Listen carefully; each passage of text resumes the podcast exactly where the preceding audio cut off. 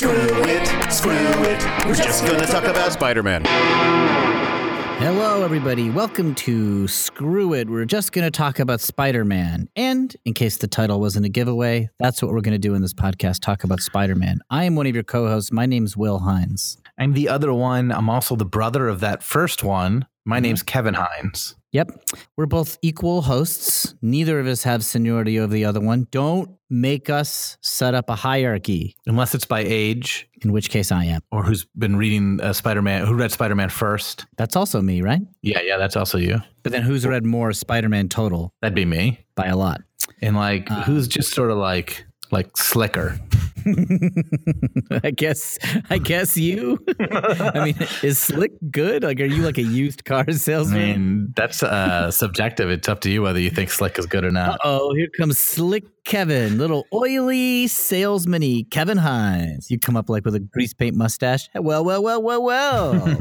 Care for some Spider Man recommendations? Uh, anyway, uh, listen, we on this podcast we we um, talk about old Spider-Man comics, the original run that was done by the original creative team of Steve Ditko and Stan Lee. Uh, we are up to issue 18, which is I am so excited for this issue, Kevin. It's a great issue. I mean, we we talked a little bit about this last week because we were so excited. And Yeah. I, I still think of this as the middle part of a three issue arc and the best part of this three issue arc. It's This one of the best issues of the original Spider-Man. This issue feels like almost a more modern comic, even. Yeah, uh, which I think I'll talk about more when we get to the end of it. But like uh, Stan Lee sort of heralds it like as like you've never read anything like this before, and now I've read tons of things like it, and I think it was just it was way ahead of its time. I also credit a lot Yeah. of this issue with Steve Ditko because I've heard that he liked the Peter Parker heavy issues, Oh, interesting. and that's yeah, this this is issue. a P- Peter Heavy Spider-Man light issue. Uh, anyway, it's great. I can't wait to get into it. I'm really excited that we're doing it. And um and I was just so excited rereading it today, and I, I've always loved this comic. So this is Yeah. issue 18.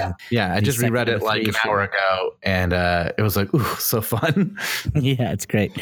Um, bef- but before we dive into this issue, Kevin, uh, don't we do a couple other segments first? We have like seven or eight segments before Yeah, we get to the think actual so. comic, right? Sometimes we forget the order of these, and I'm not even 100 percent sure now what the order of these segments are. But uh, do we have Pretty any slick. Pretty slick. podcast you. news. Yeah, real slick of me to slide these segments all around. Um, the podcast news. We have a new um, cover. We have a new uh, i iTunes art image that I'm uploading soon. And we also recorded a new promo. Yep. Who knows where that's playing? I have to actually make a small change to that, and then it'll go. Oh, so we don't have a new promo. Ugh. No, but it's but it's like just on the verge of getting out there. Oh man, that's exciting Be- for people. this- be on the lookout for a new promo. Yeah, People are excited about our promos. That's big news for you. yeah, it's Um, huge. uh, Spider-Man news. Uh, Invin- uh, Avengers: Infinity War is out. And you saw it. I saw it. Yeah. Um, so today we're recording this on Sunday night. So I saw Mhm. it Thursday night, opening night, because a friend of mine bought Yeah. tickets and emailed me. I don't see movies opening night anymore. He's emailed me and said, Hey, I have an extra ticket. Do you want to go? Mhm. And I said yes before realizing how busy my week was and how Yeah. often I was not home to help Yeah. my wife raise my child. And I still said Right. yes. And I don't regret it. It was really fun.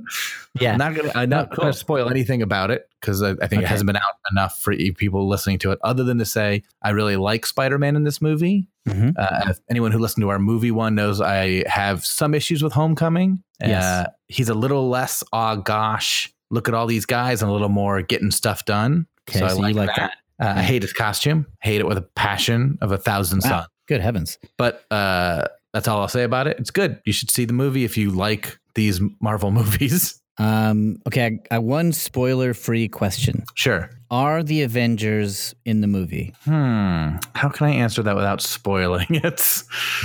um, there is some people who try to avenge some things. That's all I need to know. Yeah. Say no more. Don't say anything else. Um, about an hour into the movie, I turned to the guy I was sitting next to me and I just said, "This is a lot of movie," and and that's sort of my review. It's just a lot of movie. okay. A more exciting movie might be the producers and writers trying to figure out how to make this all work, Yeah, just just the the bulletin board with all the storylines pinned up. and up also there like the stuff that. actor schedules and stuff. Just like every part of it must have just been like a nightmare. Yeah. Um, well, I can't wait. To, Yeah, see it. Um, what's our next segment? Cover? Do we go right Let's to the talk cover? about the cover. And this is a Let's good go cover, cover. Will. Ooh, I agree. This is a really good cover. I think since we started Massive. talking about covers, this might be the best cover. I agree. It is a it is both an accurate depiction of what's inside. It's a really good drawing. Like it's just good to look at. It's exciting. It's different. It's really cool. Yeah, describe what you see, Will. So it's a picture of um, in the background. So it's a cityscape of New York. It's like a back alley of New York, and in the background of the photo, we see the Sandman wreaking havoc. He's like just tearing through the streets, and there's people running amok. But that's in the background. In the foreground, we see Spider-Man crouching in fear behind like some wood and newspaper, hiding as if he's scared of the Sandman. Yeah, I love that that's the foreground. That Spider-Man being cowardly is the foreground, and like the action is all sort of relegated to just like uh, in the corner and like a, a the back. I mean, it's pretty clear, but it's definitely your eye is drawn to Spider-Man first, and the and the action second. Yeah, it's really cool. It looks like there's like a zombie apocalypse going on in the background. That's not what's happening, but it, that that Yeah, level on is like top of a car. People are running around. So, uh, and the title of this issue on the cover is "The End of Spider-Man." Really good Stan Lee hyperbole right there. Yeah, uh, be be prepared for countless surprises in this issue. Yeah, Uh, as also promised.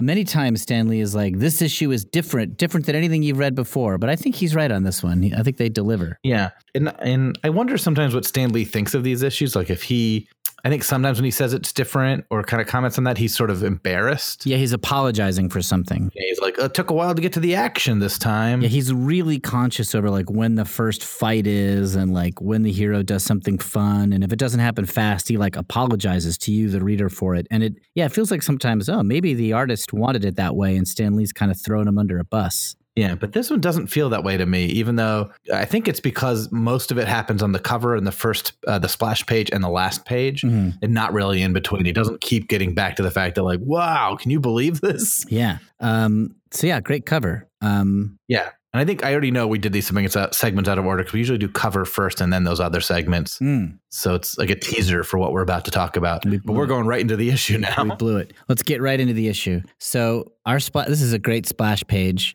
It, Yeah. it is um, a big picture of J. Jonah Jameson gleefully pointing at the reader. He is smiling big and happy, which he only does when Spider-Man has been humiliated. Yeah, I love this splash page. This is another. The cover st- is very memorable to me, and this is also very memorable to me. Yeah, it's like This a, like uh, Jonah smile. yeah Jonah's big smile behind him. There's like a uh, the background of the panel is a huge newspaper where their headline is "Spider-Man a coward flees in terror," and then sort of like breaking through the newspaper is Spider-Man running away from the Green Goblin. Right, Which and is what Jonah hap- is saying what happened something- in the previous issue. Right, right. The previous issue, Spider-Man was fighting Green Goblin and got a phone call that Aunt May was sick, so he ran off to check on Aunt May. And it looks like he's a coward. So the whole, all of New York City thinks Spidey is a coward. yeah, but I love what Jonah's saying here because I don't believe this is true. Yeah. Uh, he goes, "I told them Spider-Man was a heel, a cowardly quitter. That's never been what he No. said. He says he's just like an He said he's like a showboat or a criminal." Yeah. But you know, Uh,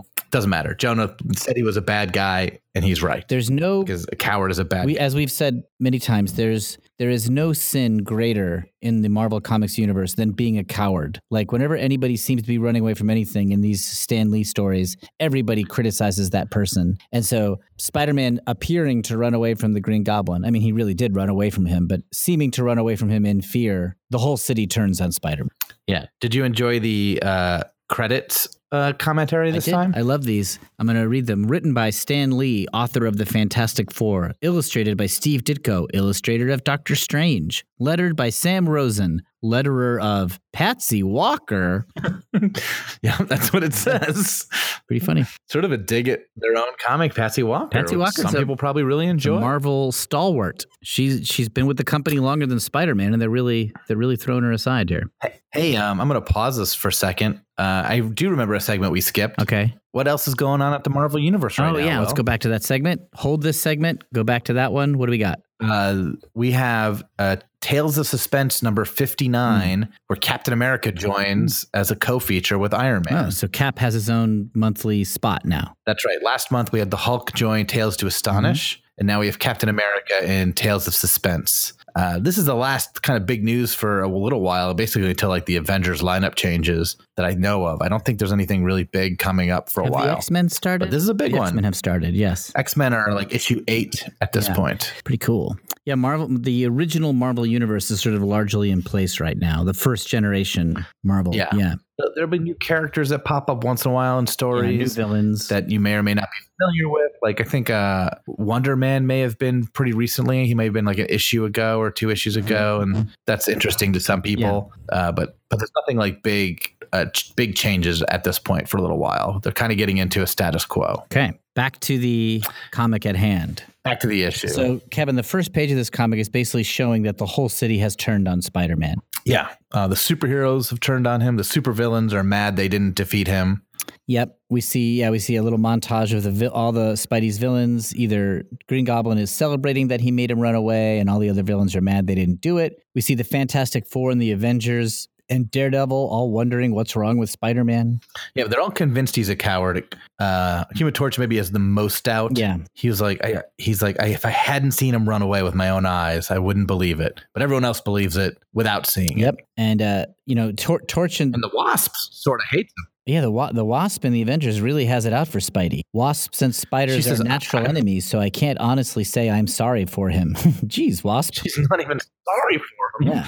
Um, and then the people on the streets of New York City, uh, they have all turned on him. Yep. And they're all giving credit to J. Jonah Jameson for always knowing he was sort of a bum. Spider Man was just a coward, like all bullies. Apparently, Jameson was smarter than we thought. And then we cut to a TV screen, and Jameson is all smiles, crapping on Spider Man on television. You don't see a lot of newspaper Yeah. publishers these days on television talking about the front page editorial they wrote, but in this world, it happens.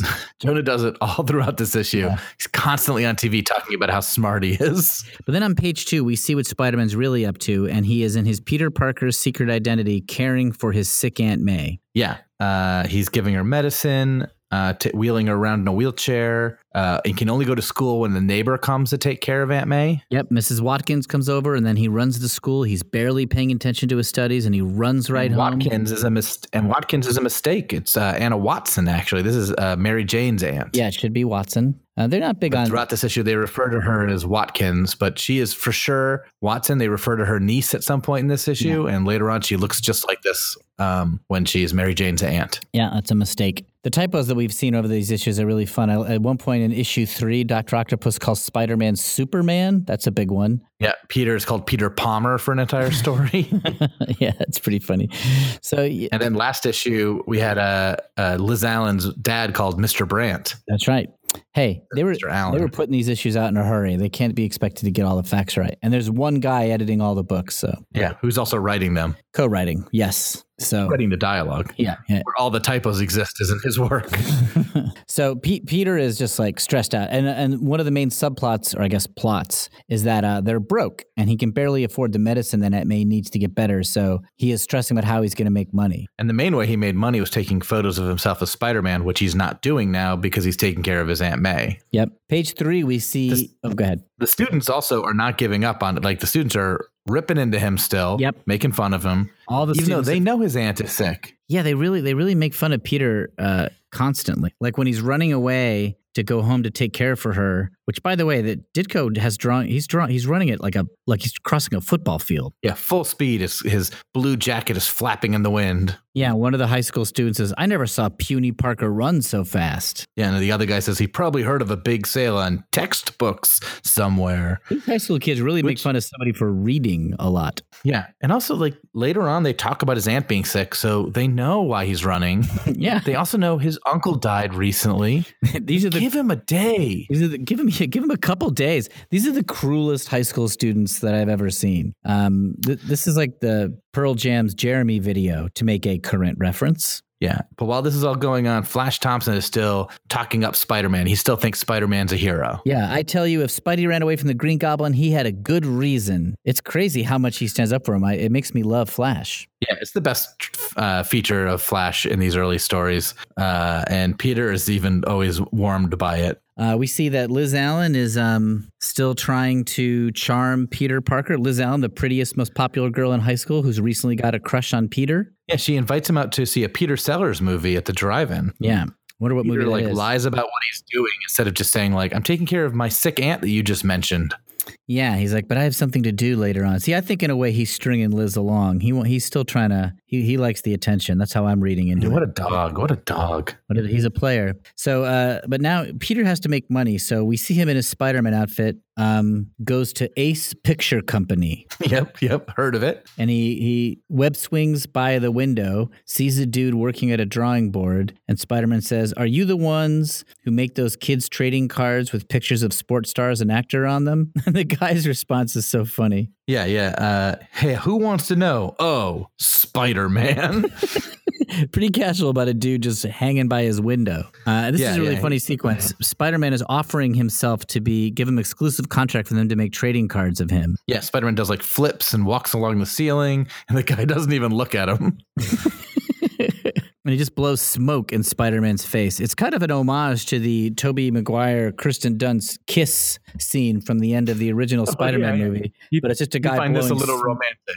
It's a little romantic, yeah. He's just but he's blowing smoke in an upside down Spider Man's face. Yeah, he's like a fancy Dan of trading card guys. He's just blowing smoke as sort of a power move. He's Look, young fella, face it, you're washed up. A has been. I couldn't give any pictures of you away. Now blow, huh? I'm busy.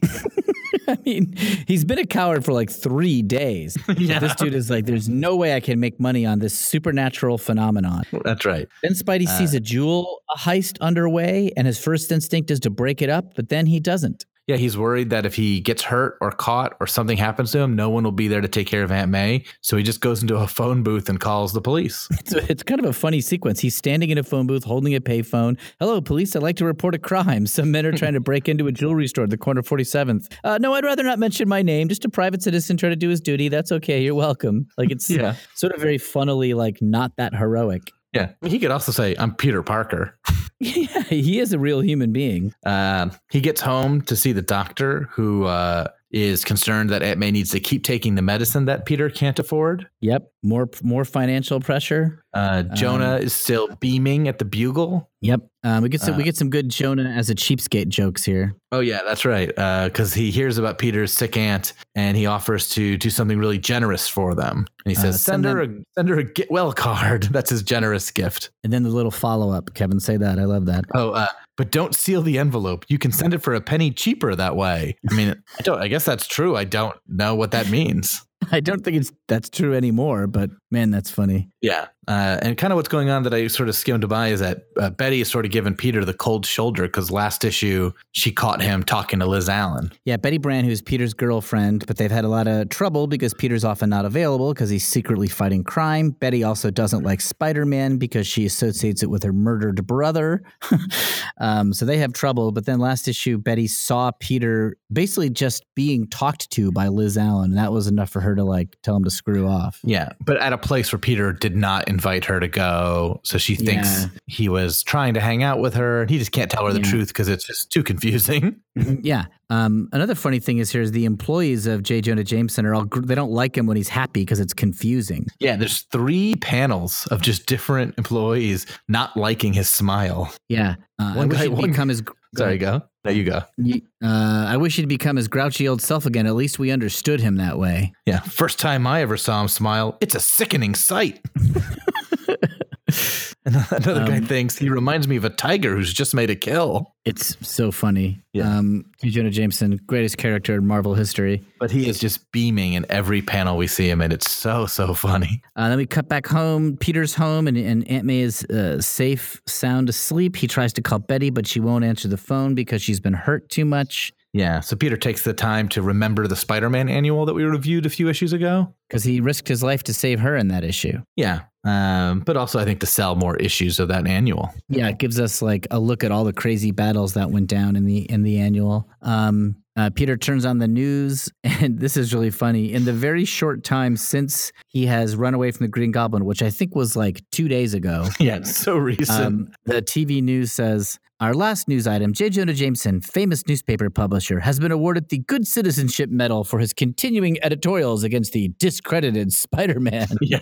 How many? So he's gotten an award for sh- for shitting on Spider-Man. yeah, everyone hates Spider Man so much. It's it's always so fun. I mean, it's good for the story, but it's always to me so funny, like just how quickly everybody turns on Peter and craps on him. But you know, I want to say something. Like, I know this is obvious, but like that, I'm making fun of it because it's so heightened. But I, when I was a kid, and still, I love it. It's like it's like an emotional fable especially when you're a teenager and a young teenager, you do feel like that if you do one thing wrong, everybody turns on you. You know what I mean? That you can't do anything right. Like th- this was a revolutionary comic for how well it hit the emotional feelings of like a 12 or 13 year old. Um, I don't say like in today's day and age with like social media, people do swing wildly for certain people. yeah. Uh, It- your fortunes can change in two directions very, very quickly. You can be a heel one day and a hero the next, and back. Um, Peter on the street sees Betty outside of the um, Daily Bugle building, but she doesn't want to talk to him. Yeah, and then he sees Jonah, who just sort of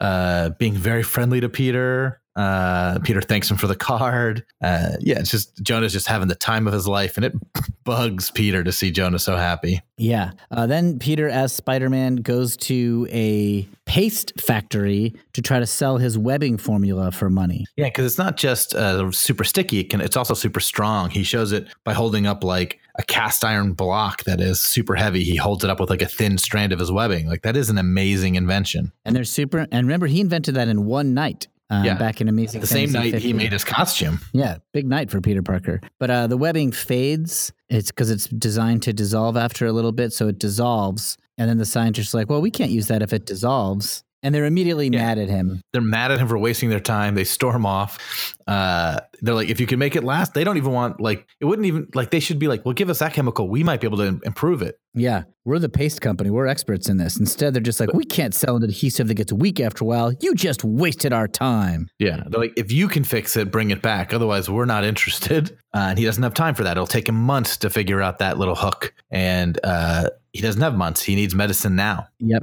So he swings away from there in frustration, and then he, by just dumb luck, he stumbles onto the Sandman. Right, Sandman, one of his more vicious foes. Yeah, Sandman, who's got one of the crazier powers of just being able to turn himself into sand and shape change. Yeah, Um, and has like concrete fists when he wants them. um, th- so he challenges Spider Man to a fight, and Spider Man doesn't want to put himself in danger, and he says to Sandman, "Hold it! This isn't the time or the place," and he runs away. Yeah, he runs. Like there's pages of him just running from Sandman, uh, and the whole city yelling at him as he runs away.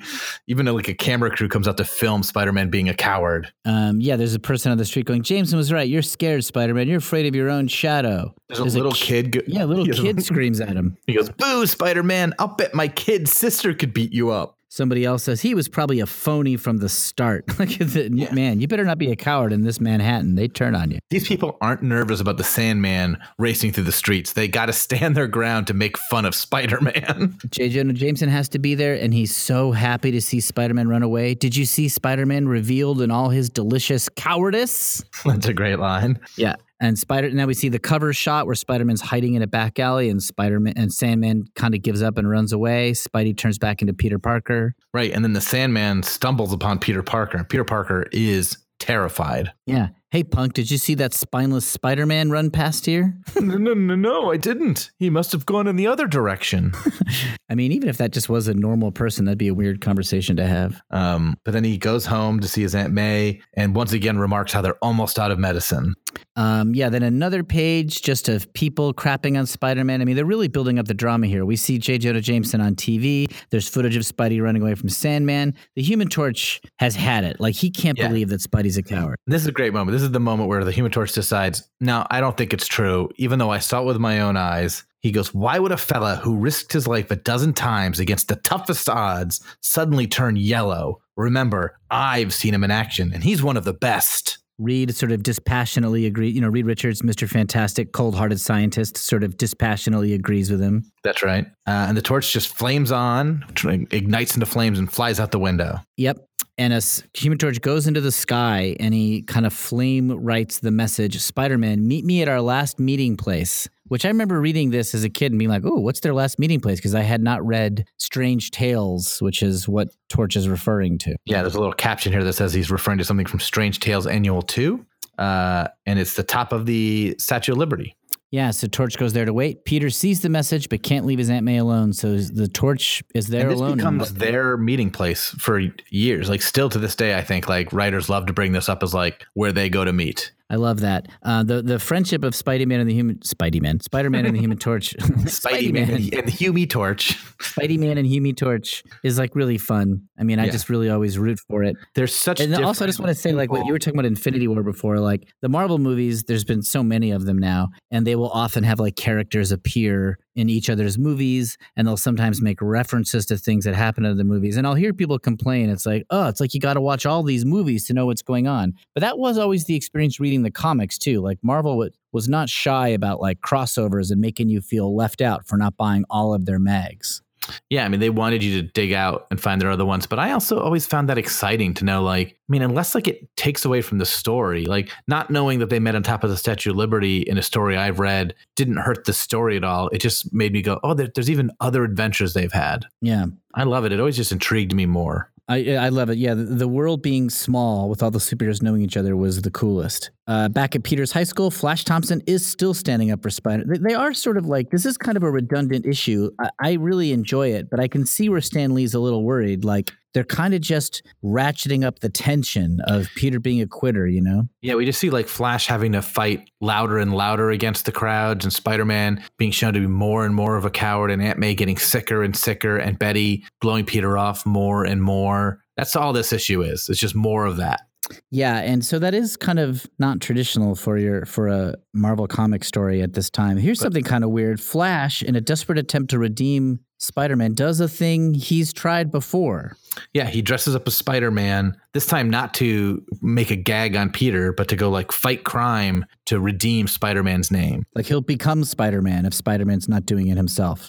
And I love the way he's drawn in this issue. Like last time we saw Flash dressed as Spider Man, he just basically looked like Spider Man. But this time, like Yeah. the suit doesn't quite fit him as well. He's like a little bulky. The the clothing is sort of bunched up in certain areas. It looks like a guy Pe- wearing a costume. Yeah, and, and Peter is kind of lean and muscular like a swimmer, and Flash Thompson is like, you know, a big football player. So he does look like kind of more broad-shouldered and bulky here.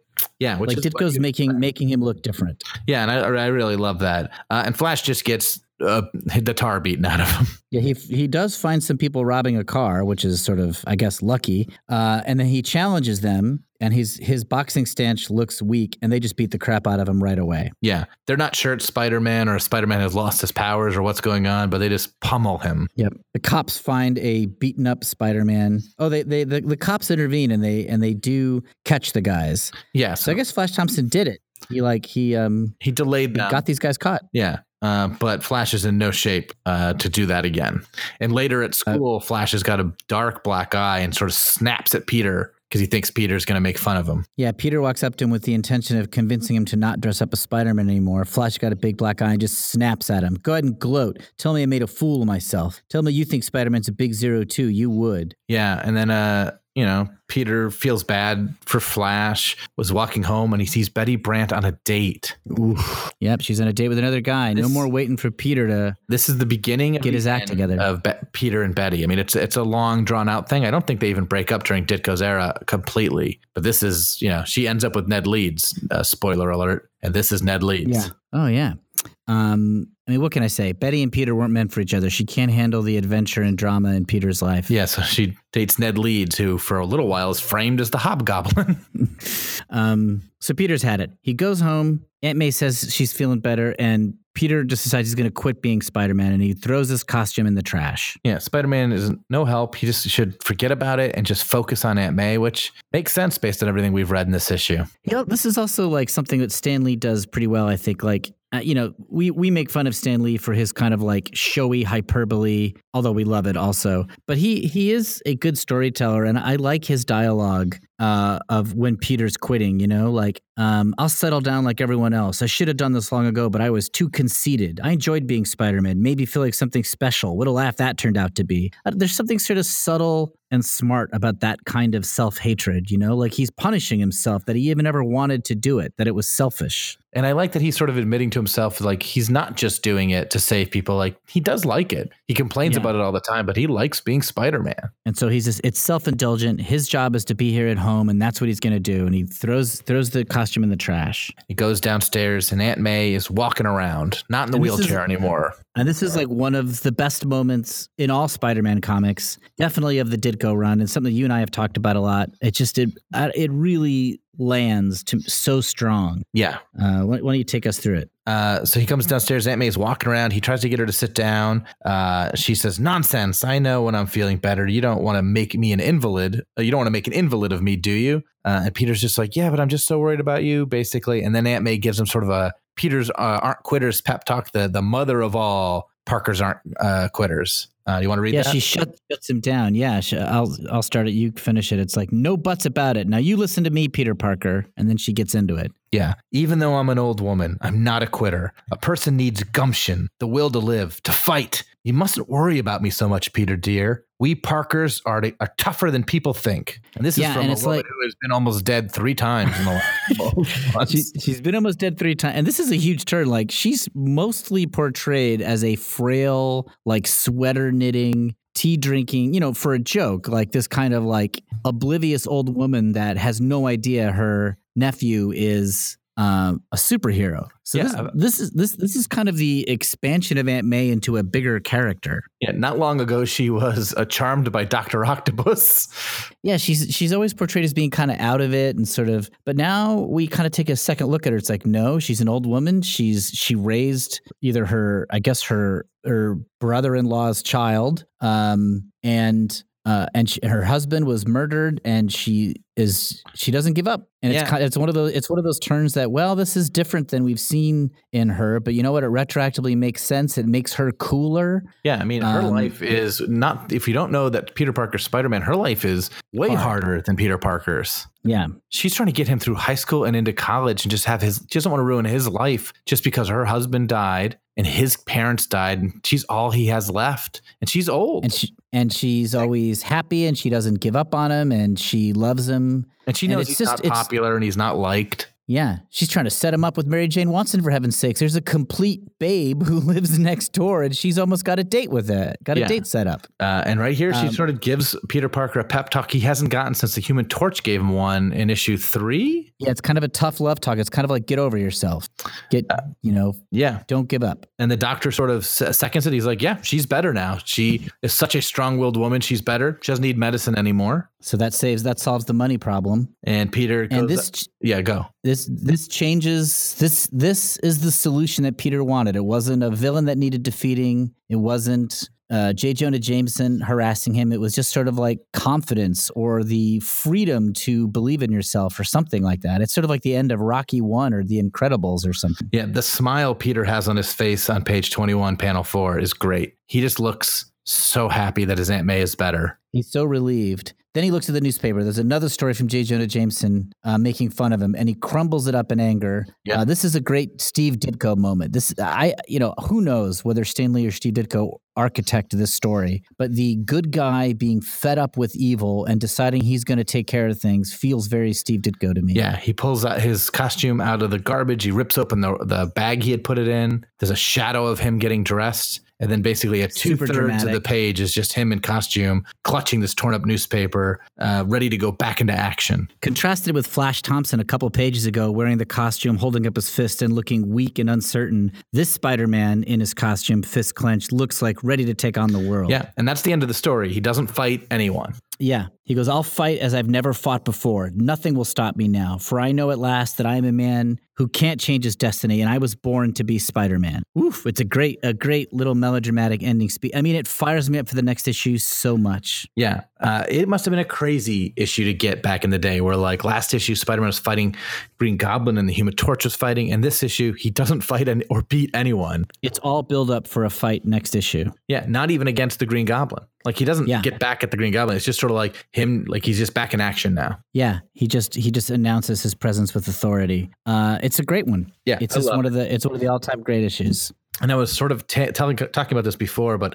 I do think like nowadays there are a lot of comics like this where it's like, oh, this issue the superheroes just don't fight anybody. It's all build up. or setup Yeah. or or it's just about their personal lives sometimes. Yeah, I feel like that would happen in the X Men a lot in the '80s. Like Chris Claremont would have issues where it was just sort of like melodrama, you know, like Kitty Pryde and Colossus having a relationship problem, and Storm feeling conflicted over whether she should go back to her people or something like that. Yeah, and there'd be some like uh, uh, arbitrary action of them like using their powers, but not necessarily a superhero supervillain fight. And that was in this issue. Yeah. It just feels like, oh yeah, this is what the middle story uh, of comics would feel like now. I mean, the what makes the a great character in comic books, and this was so true of all the Marvel heroes of the '60s, is you take their powers away and they're still interesting people. And um, this is basically a Peter Parker story, not a Spider-Man story, Mhm. and it's a good one. Oh man, is it good? I love this one. I mean, the Aunt May speech. Uh, we always talk about it, as you said, because there's something really Parker's great about closed. Peter getting a pep talk from the person he's trying to protect. Yeah, He's trying to keep her safe and take care of her, and she's like, "You don't need to take care of me. You know, we can take care of ourselves." And that's like, "Oh yeah, that's right. You know, uh,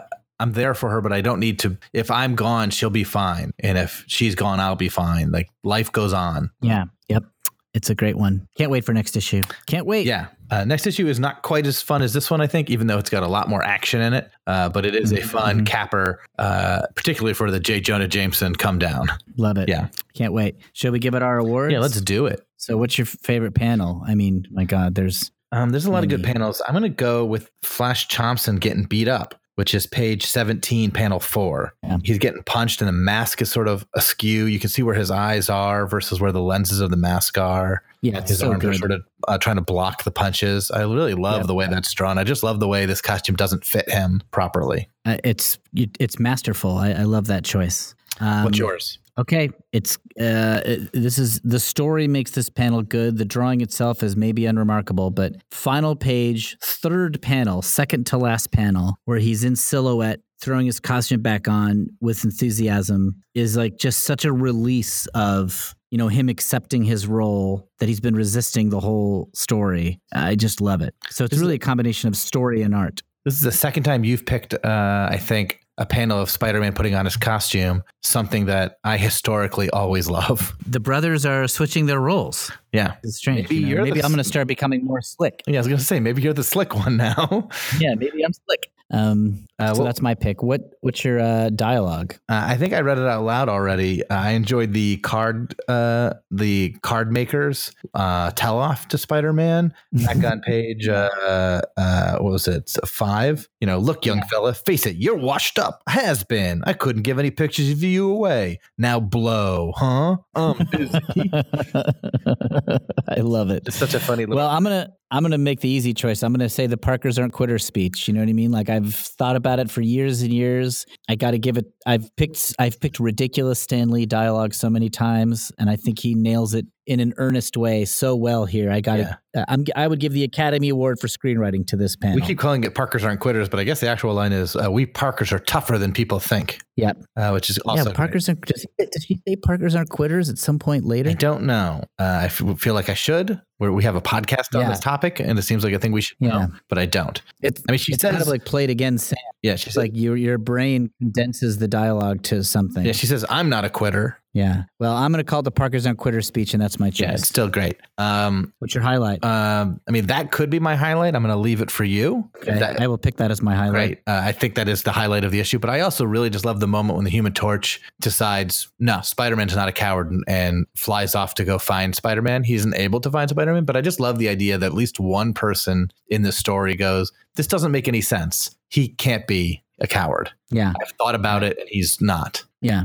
Uh, what's your low light? My low light is probably, I mean, I could just pick, as always, Betty blowing Peter off again. She's blowing him off, knowing his aunt is on is on her deathbed again. She feels so Yeah. cruel, but she's mad, I guess. And I'm sort of tired of picking Betty Brant plots as my low light. So I guess I'll have to pick the amount of people in the city that turn on him. so I mean, the, the the panel where everyone is yelling at him as the Sandman chases him through the streets is ridiculous. They Yeah. should be hiding. Um, I'm gonna pick. I, this is one of those issues where there's basically no low light. Yeah. I tore through it. I think everything works. There's nothing that really stands out. But since I have to pick something, I'm gonna pick the kind of gratuitous plug of the annual when they just take four or five Yeah. panels to draw things from the end. It's we don't need it. We that, I don't think that added anything, and so I'll say that's a low light. It definitely is a low light, uh, uh, but I agree with what you're saying. Like nothing in this issue slowed down my read of it. This was an issue that I zipped through. It savored every panel, even uh, even though as we were just recapping it, we're like, oh, the same thing just happens over and over again. It didn't bother me at all reading it. I had, I did notice it when I was rereading it. I did not. Yeah, this is a great one. This is just Hall of Fame, Hall of Fame issue. Um, what's uh, what's our next segment? Do we juggling? I can't remember the segments. Maybe it- do reader mail. Okay, reader mail. So just as always, uh, if you want to email us, it's screwitspidey at gmail.com. Uh, that's also, you can contact us on Twitter or Instagram at screwitspidey. On Instagram, we post lots Yep. of panels uh, from the issues. I'm a little behind right now, but uh, for the most part, that's what's going on on that Instagram. Um, Yeah, if you have any opinions that we're not saying, if we're missing something or if we get something wrong, let us know. Um, or just remind you of other things in Spider-Man history that are that are kind of interesting. We love we love talking Spider-Man. I will also so- say that a lot of people have uh, um, uh, uh, been giving us reviews on iTunes or Apple Podcasts or whatever it's called now. It's very flattering stuff. I don't know if you've read any of it, Will. I, I haven't. I don't like to read my reviews. It affects me too much as an artist. No, it's all good stuff. Uh, people are talking just about uh, how much they love uh, uh, going back through these issues with us, and they uh, one of the things they compliment us on is that we the, are talking about just us remembering reading them as kids. People really enjoy hearing about that, Ooh, which is good. I didn't know if that would be enjoyable to anyone other than you indulgent or good? Yeah, uh, but spe- some people seem to enjoy that aspect of it. Uh, hopefully, we We'll don't do, we'll do an all memory episode. I mean, point. hopefully we're not overdoing it, but like so much of this is just us going, "Oh yeah, Oh, I remember really being nice. wowed by this." Yeah, I, uh, that's really nice to hear. And anybody who takes the time to write a review, it's so appreciated. That's really generous. And thank you. Yeah. But anyway, uh, our email, screwitspidey at gmail.com. I'm going to read two. We literally just got an Okay. email while I was looking these up right now. So I haven't read that one yet, but I'm going to read Okay. two other ones. Uh, this is from Noah Ray. He had just listened to the Okay. podcast episode where we talked about movies. Okay. Um, and he said uh, when we talked about our Spider-Man movie and we envisioned maybe the Green Goblin as a villain in a sequel, Mhm. he's asking about our hypothetical Spider-Man trilogy. Would we have had Gwen Stacy be the love interest, and if so, would we have killed her? Great question. Ooh, tough question. Yeah, and I, here's my answer. I and I I'm not sure of this. My answer would be no. We, I wouldn't kill her if she was in it. Mhm. I think like these movies uh, are aimed for not just kids, uh, but but not adults. And I think introducing a character and killing a character uh, uh, darkens Spider-Man too fast. It works better in a long-running serial, but I feel like Yeah. it just it's just too much. His uncle dies. That's enough. Yeah, it's such a dark beginning. Uh, it's what a great question. I might not even have her as a love interest. I might just do Yeah, I Mary think that's. Jane. I think my answer is the only reason to introduce her, unfortunately, is to kill her. I mean, that's not totally true, but like in the scope of the Spider-Man comic series, that's what makes her stand out compared to Mary Jane or Betty Brant or other love interests. Yeah. is that she's the tragic loss. or to create And like a I- love triangle, which I don't have interest in. I feel like it is a little male focused. Have the guy get Yeah. to choose between two beautiful women. I think if I had her in there, I would. But my real, my preference would be to not have her and just to focus on Mary Jane and make Mary Jane a bigger part of the story. I That often talk about uh, the cartoon Spectacular Spider-Man that ran for a couple seasons, and in that Yeah. cartoon, I think they were building up to Gwen Stacy being a possible love interest, but Gwen Stacy was Mhm. sort of nerdier, uh, hadn't quite blossomed yet, and was like one of his best friends. That's a cool take. And Mary Jane was sort of the beautiful girl that was sort of out of reach, but sort of was very nice to Peter for no reason. But you and I know it's because she knows he's Spider Man. Um, That's right. And so that, they yeah, that makes Gwen more go- interesting. I, I love that. Yeah. you've complimented that series many times. I got to watch it. There's lots of smart choices in it. Uh, I haven't rewatched it in a while. I hope it holds up. But anyway, uh, that was his question. Uh, he talks about watching. He got introduced to Spider Man by his older brother too. Hmm. So that's very nice. Thank you, Noah. Thank you, Noah. Uh, this one is from John Davoli. Okay. Loves the podcast. Uh, he just uh, read, he's a little behind. He's playing catch up. He says he just saw the one about the annual, and he asked. Um, well, he says he wished we had sort of kept track, and we talked about this at one point. Uh, first appearances of thing like first appearance of Spider Man having half his face look like Spider Man, or first Yeah, appearance right, right. of uh, uh, the Spider Sense squiggly lines, which we really yeah, right. didn't keep track of. We did What something we had talked about, and I think is a cool thing, but we didn't do it. Yeah, a good idea. We agree that we screwed up. But then his uh, uh, question to us is what modern artist captures the spirit of Ditko's Spider Man without completely being derivative? oh man, Um, I I'm not equipped. I think to answer And, this. and this guy talks about like that Ditko's not necessarily his favorite. Uh, uh, he doesn't love Ditko as much as we do, but that's a great Totally question to ask Ditko fans.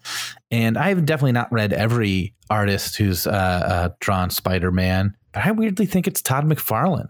yeah, interesting. Uh, defend your choice. Um, well, I don't necessarily think Todd McFarlane is the best artist to follow Ditko on it. There's been so many great artists, but he definitely his character faces were so distinctive, and I think that's such a big part of what I love about Ditko is that these faces are so expressive and interesting and just Yeah. characters, and that is for sure true with Todd McFarlane. There's almost a little cartooniness to it. Yeah. I think that feels very Ditko. Now, the action of McFarlane, I don't think was very Ditko-y, um, but I think like the faces were very Ditko-y, and his sort of exaggeration sort of feels like it is building off of Ditko. Yeah. Um, And definitely, Todd McFarlane is more Ditko than Romita. yeah, Romita was way more like realistic than Ditko. Yeah, Um, I, I, I unfortunately don't know. Uh, um, a lot of modern art looks so different than the '60s comics art that it's just its own. It's hard for me to compare them because they're they're really Yeah, they're sort I of mean, on different terms. we are talking about the spirit of it, but I feel like a lot of my favorite current artists have worked on it. They're almost cleaner than Ditko. Like their their art, like Marcos Martin did a, some great issues. His Spider Man is just very clean and and it's really cool. And uh, um, but it doesn't have that sort of energy of Ditko. Yeah. Um, maybe the next closest to me would be an older artist, uh, Sal Bus- Buscema. Yeah. I, I don't. I'm pronouncing that horribly wrong. He did Spectacular Spider-Man for a while. and It was a very angular art style, and there's something about that that had sort of a, a, a an, an energy that reminded me of Ditko a little bit. I, I don't have the knowledge that my brother has, or probably even uh, you have, John. But so from my limited, I'm going to say one of my favorite artists, Jaime Hernandez. He does the Love and Rockets comic book. Yeah. It's very Ditko influenced, and he's done a couple superhero issues recently just for fun. And they capture that balance of being sort of like accurate anatomy wise, but still having kind of a bounciness and funness. So th- the spirit of it, yeah, that reminds me of it. But that might just be Uh, because I love both artists. There was an artist Scott McDaniel who did a run on Nightwing, a Mhm. character I love, uh, and I thought his art definitely had a energy, especially the action sequences. Nightwing sort of bouncing up walls and flipping around, definitely evoked uh, a little bit of Ditko-ness. Now, Scott McDaniel's art is a darker, moodier art style, but there's definitely something there too. But I, he never really did Spider-Man for very long, though he did do a weird Green Goblin series very briefly Oh, weird. with a, with a heroic Green Goblin. Anybody who's like Um, minimal. Oh, sorry. Go ahead. Uh, that's all. And it was just so Spider Man was in there a little bit, but Scott McDaniel hadn't quite gotten as good as he would later. Like his his Nightwing art was closer to what I would uh, than I was uh, reading, and it felt like Spider Man. David Aja, who did the Hawkeye series that Matt Fraction wrote, kind of had a minimalist style that reminded me of Ditko. Also, Annie Wu, Yeah. who did other Hawkeye stuff. Like they both kind of have a sort of throwback style. Annie that- Wu feels Annie Wu feels closer to Ditko to me than uh, Aja. Aja almost feels too minimalist and too yeah. Mazzucchelli is just great. Uh, yeah. Uh, so Annie Wu maybe is somebody who uh, Yeah. I, I don't know if it's on. I don't think it's on purpose, but she, she remind it reminds me of Ditko. We might. I'd love to get her on here. Yeah, Um, uh, I mean, I'd love to see her draw an issue of Spider Man. oh man, Can we get that to happen? let's make that happen, people. Um, Um, what's next? like I said, we just got one more email, but I haven't had a chance to read it yet, so we're not going to go through that one. Just got it 40 minutes ago. So as we started this podcast, tease. yeah, Uh, yeah. Uh, how about for recommendations, Kevin? We skip recommendations and you talk about these old Ditko things you've been reading. Okay, great. Um, so uh, uh, Will for Christmas got me a Ditko book. Uh, do you remember the title of it? I, the Strange World of Steve Ditko. I don't remember. I, th- I think it's something like that. Uh, and so I've been sort of s- slowly reading that. It's a giant tome of a book, so it's hard to. I can't take it on the train with me or sit in bed with it. So I've been very slowly reading it, but it made me really anxious to read more Ditko stuff that wasn't Spider Man. And I've read a lion's share of his Doctor Strange run as well. So I was like looking for something else. So I dug up um, his old Blue Beetle comics, Mm. uh, as well as his Creeper. Hawk and Dove, uh, Speedball, which is something he did, uh, I think, in like the late 80s, I 80s, uh, early 90s, maybe, like maybe maybe late 80s. Um, and uh, one other thing. Maybe that's everything. Uh, and so I dug up all those. The only ones I've read so far are the Blue Beetle ones, which has the question as a backup. Yeah. And they're very interesting to read because it's the superheroes he did right after Spider Man. Right. And uh, the Blue Beetle started as a backup. So it's like a seven page story in the back of Captain Atom, which is drawn by Ditko, but I didn't really f- want to read. They didn't look that fun, but I read the Blue Beetle backups and then I read the five Blue Beetle issues with uh, question backups, and they're great. Um,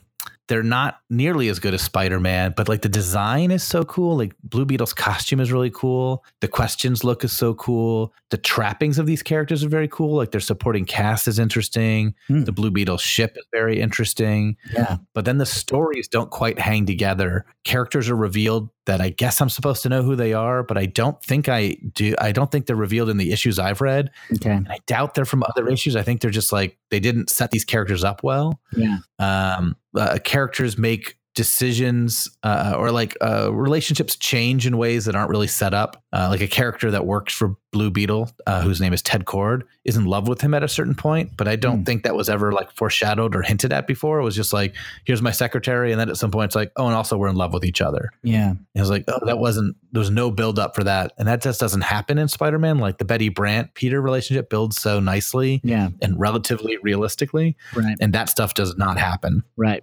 Uh, so like the story is bumpier. Um, the colors are sort of more muted. The lettering is not nearly as good. Like the production value is clearly they just didn't have the money. It's just not as good. Right. But still, there's something uh, with the design and the ideas that is so cool that it's like, oh, this would have been if Stan Lee was in charge of Blue Beetle and Question with Ditko. I think they would have been even better, and they're pretty cool anyway. Yeah, it's it's so interesting that when you have a great team to see what they do separate from each other. Uh, you know, like I do a Beatles podcast, and talking about what the Beatles would do on their own without each other is kind of a fascinating clue as to what they all contributed to each other's work. So seeing Ditko without Lee is really interesting. Yeah, I mean, I devoured these five issues of Blue Beetle. Uh, the question backups maybe are even better. Uh, and I'm looking forward to reading the Creeper and Hawk and Dove uh, and Speedball, though I think those won't be as good. They're a little bit later on, and I think uh, uh, I think he, like his Creeper run, I think is like four issues, and Hawk and Dove is like an issue and a half before he's Mhm. sort of like off the comic Yeah, just from like being unhappy. And Speedball, I think, is just a more work for hire modern thing. But I remember reading some of those issues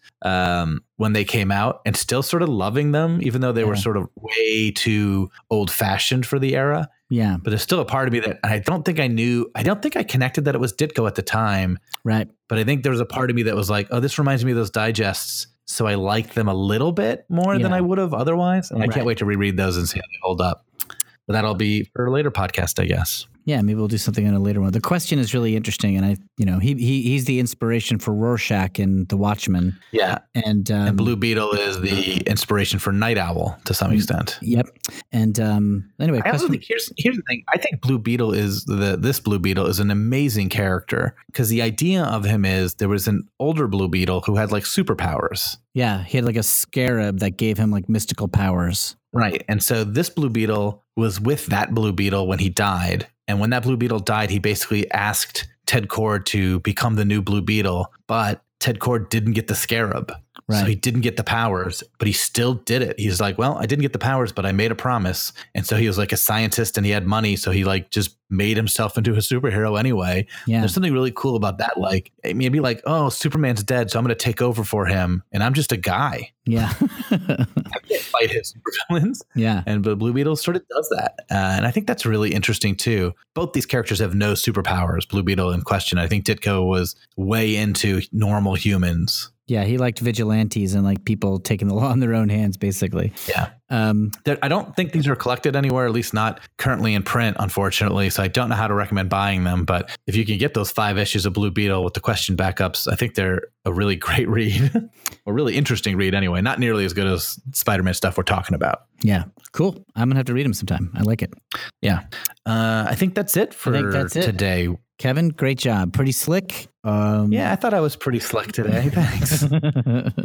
But you were um, pretty slick too, just not as slick. I don't know. I, That's why I'm I the appreciate that. slicker of the Highland brothers. You're the slicker one, yeah. You, you, you're the highest in the pecking order of slickness. Um, Thank you. Uh, well, thanks everybody for listening. And uh, next issue, next episode, we're going to do issue 19. So uh, come on back and check it out. We'll finish up this arc. Yeah. Talk to you then, everyone. Bye. Bye. Screw it, screw it. We're just gonna talk about Spider Man.